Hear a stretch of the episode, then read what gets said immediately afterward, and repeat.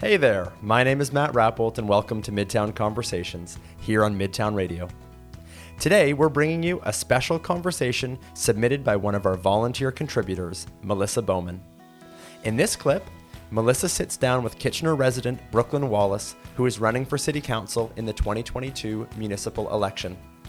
Brooklin is a trans woman, and she discusses how she became engaged in local politics, as well as some of the barriers that trans people can face when running for elected office.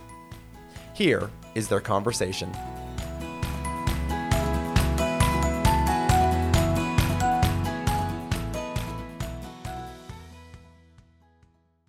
You're listening to Midtown Radio, and I'm Melissa Bowman. For those who know me, you know my passion is local politics. I follow local council meetings closely and often spend more time than I'd like to admit reading through staff reports on a wide variety of local issues. So, as you can imagine, municipal elections are of great interest to me. I'm particularly interested in things like what motivates people to put their name forward for a council or trustee position, what barriers people face in doing so, and what can be done to encourage others to run, especially those who are often underrepresented in the political realm. So, with that in mind, today I am chatting with Brooklin Wallis, who is a first time candidate. Welcome, Brooklin. Thank you. So, let's jump right into it. Ha- have you always been interested in local politics? Pretty much. Uh, my my father, growing up, he was a part of the downtown council. Okay. Um, I grew up in Brooklin, Ontario. oh, okay. Uh, that's where the name comes from. Interesting. Uh, he was always super involved with all of that, uh, uh, all of the stuff that was happening downtown. I saw him on TV a couple times um, doing city council meetings or, or doing just like talk sort of things. Yes. Uh, and at the time, I was way too young to actually care. Yeah, and get Uh, what's happening. Be like, oh, my dad's on TV, Yes. and he's talking about the most boring stuff I've ever heard. Yes. Uh, so I'm going to change the channel to Monsters Incorporated. Amazing. like there was always that sort of uh, atmosphere Okay. of of caring about the the local community growing up. Then I moved, Yep. and a whole bunch of stuff happened. And as I was settling down in the region, Yes. um, with my wife and my friends and everything like that, I started to to see uh, those same passions from my father uh, popping up in me. I didn't realize until I was already. I didn't even remember. Yes. Uh, until I was already like starting to get involved and Okay. starting to like had decided to run. Yes. Um, that I was like, oh, I grew up around this, didn't I? It makes sense then, right? Yeah. So, do you feel like there's like family conversations around po- political issues and that type of thing? Definitely. Yes. Uh, the the times have changed in my family Okay. uh, a number of times. Yes. After my mom remarried, uh, married a very different politically sided man. Yes. Mm-hmm. And uh, there were more arguments in the house after that point. I can relate to that. I had a similar situation where I'm like, oh, we see the world very differently. Yeah. So so it was always a topic, um, and something that I felt increasingly passionate about. Uh, just the, the the the ways that I disagreed with my parents, or the ways that I disagreed with the way that things were being run. Okay. Well, with that in mind, then, um, you know, fast forward to this year.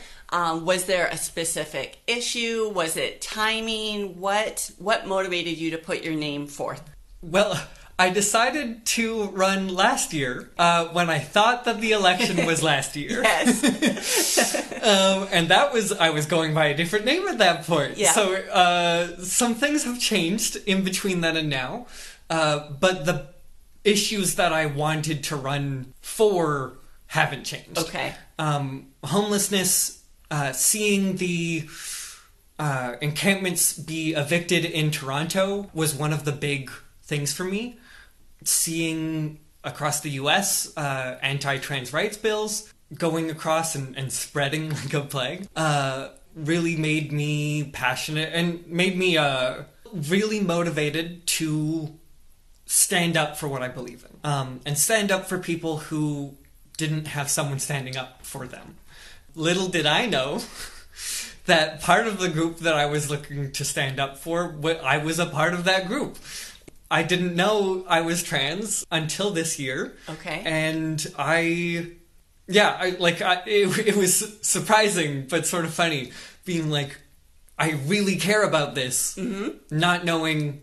I mean, like, and really caring about it entirely separately. Right. Not from, as a personal yeah, issue necessarily. Yeah, and then it being person like it becoming personal Right. really changes perspective in a way that I never have had happen to me before. Okay. So then I'm curious. Um, so you had some of these issues that you were feeling passionate about and that you were motivated to make change happen. So I think in Waterloo Region, we have like almost 80 different seats between Yeah. you know school board trustee regional council um, city council how do you uh, navigate that system how did you decide so you're running um, for kitchener city council um, how did you land on that uh, position Yeah, I felt disingenuous running for trustee on on school board because I don't have kids. I don't plan on having kids. And even though I do think that it needs a trans voice on the school board, especially after the last couple months, absolutely um, I just don't think that should be me. I don't think that can be me. Um, as a person who doesn't like school, um, I have a disability that may that did not merge well with the system that I was a part of. And again, I think that voice needs to be on the council, but uh, not from someone who is so far removed from school, uh, like I am. okay so you ruled out school board trustee fairly quickly Yeah. uh, so then there's the regional level there's the the city level how did you land where you did I landed on city because I mean part of it is just uh, intimidation. okay Uh, the regional campaigns are much bigger, and this is my first foray into local politics. Uh, part of it was also like like I am in my community all the time. A lot of it was seeing empty buildings uh, when we have homeless, so many homeless people Right. in the area. Uh, there's one in Ward 10 that's just a large school that a church owns right uh, that hasn't been touched in I think 30 years. Okay. Uh, there's the in Ward Nine. There's the large factory, the Right. tire factory that. Part of it is part of the property is still being used. Yes. It seems like, but a lot of it is not. Yeah. And again, that's like a a really big building. Uh, when we have a thousand homeless people in the region, um, and seeing that made me realize it, like I know that that's city council stuff. District planning and zoning is is city council stuff. I was also involved in 50 by 30 Waterloo Yeah. with Stephanie Gertz and seeing the 15 minute neighborhood uh, idea go from like just myself and other people delegating to council to now being a part like it was voted in yesterday. Right. Uh, or the amendment to actually put the 15 minute counts or 15 minute neighborhoods into the regional plan.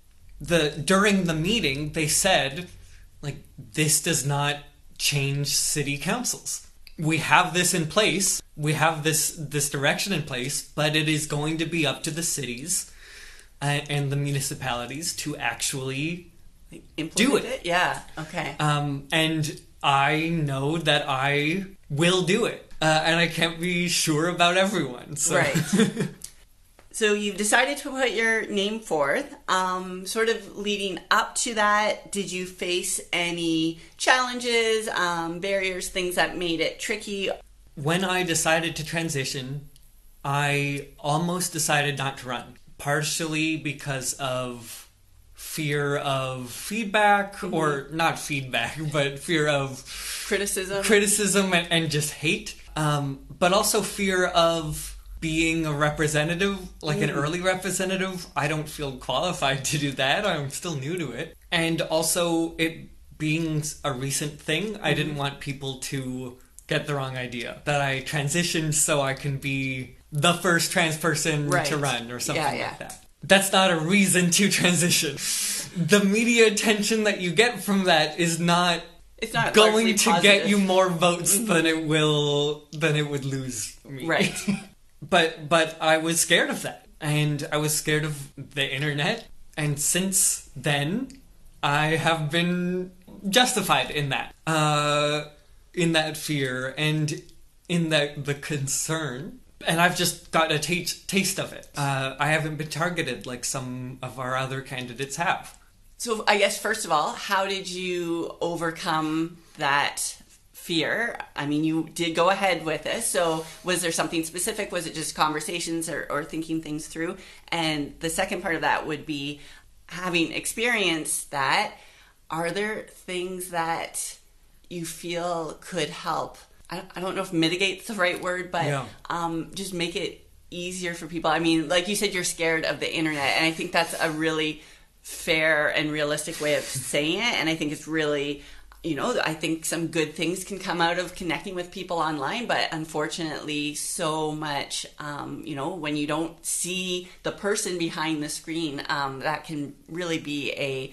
I'm not even sure of the word, but it, it's just not a good situation for it's a lot really of people. hate it's really easy to hate someone that you don't see as a person uh, and the internet is really good at making it hard for you to see other people as people because it's just text it is really easy to for you to just be like yep that's from the website and not like that is a person Yes.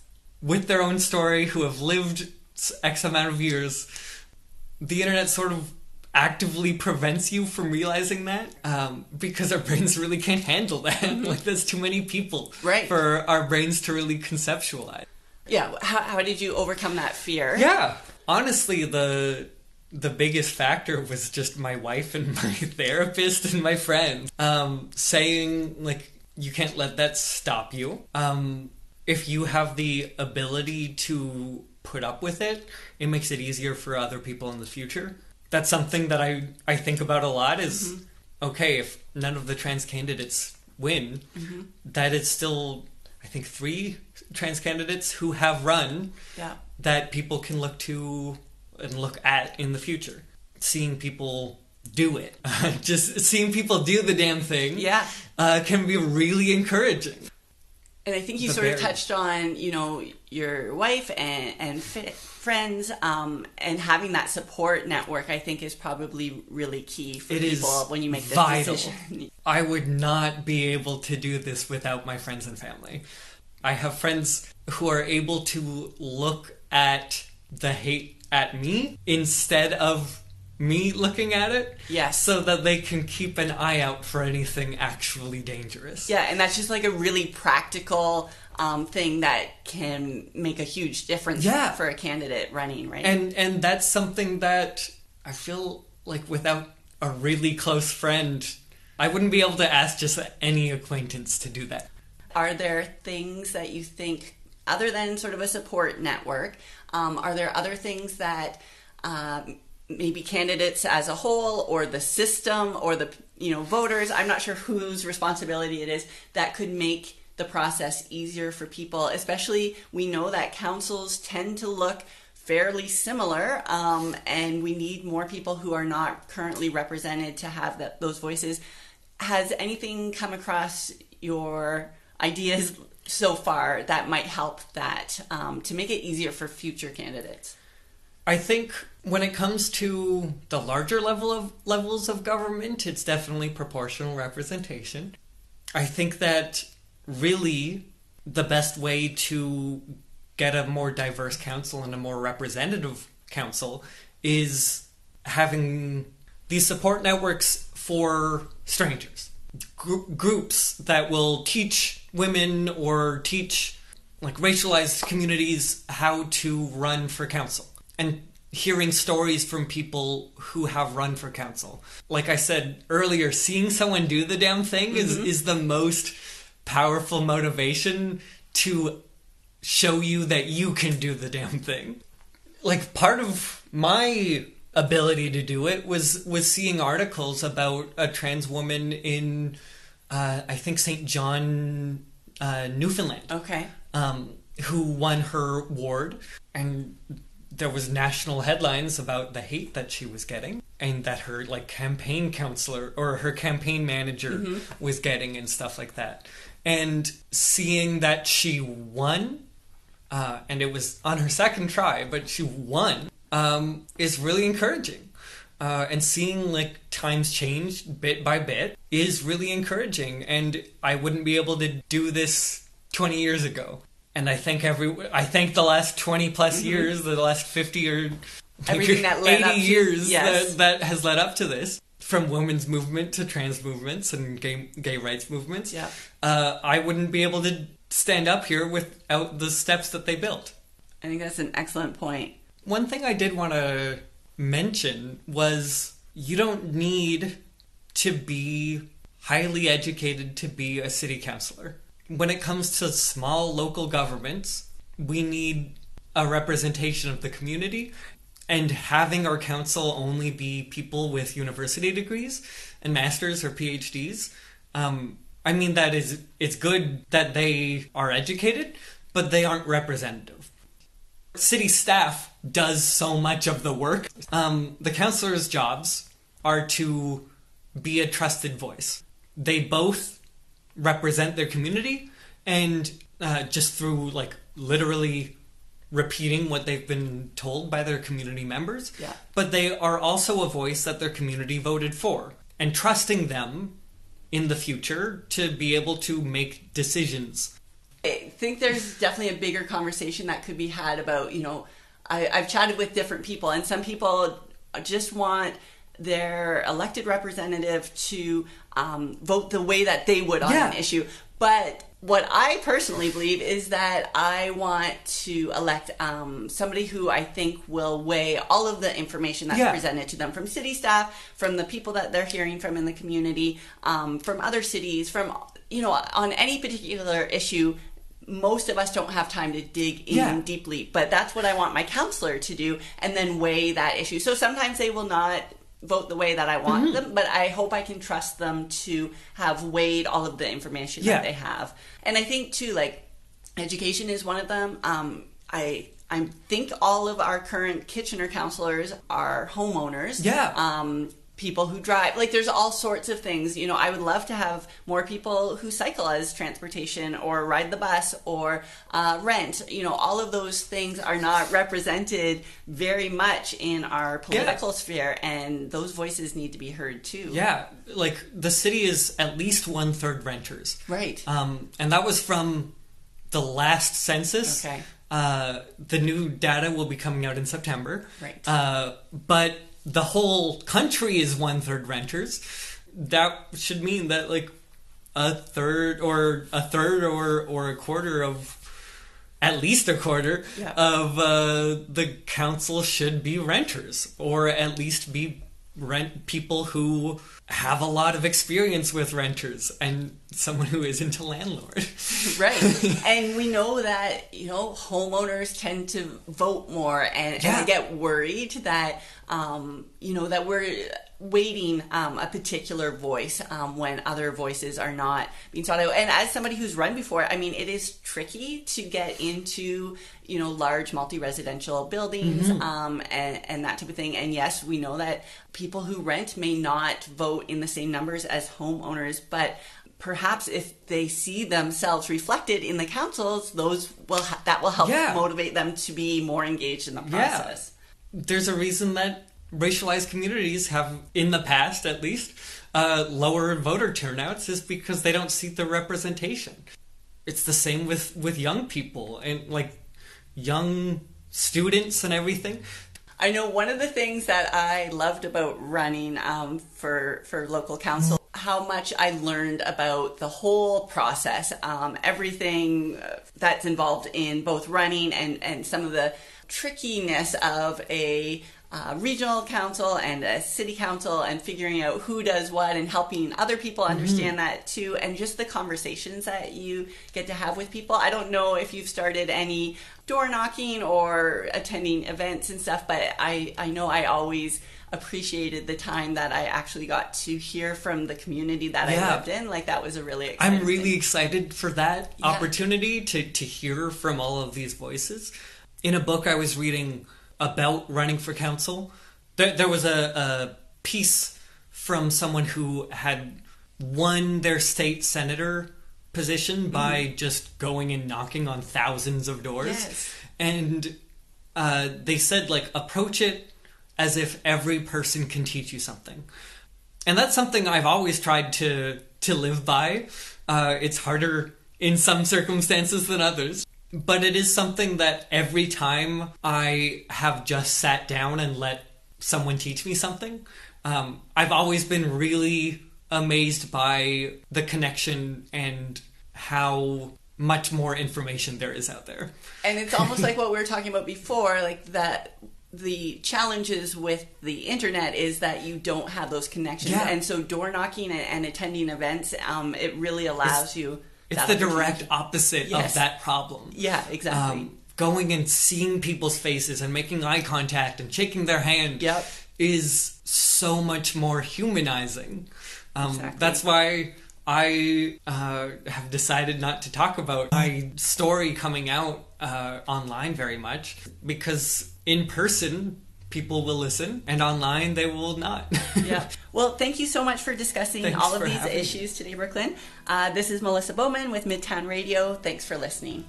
Bye.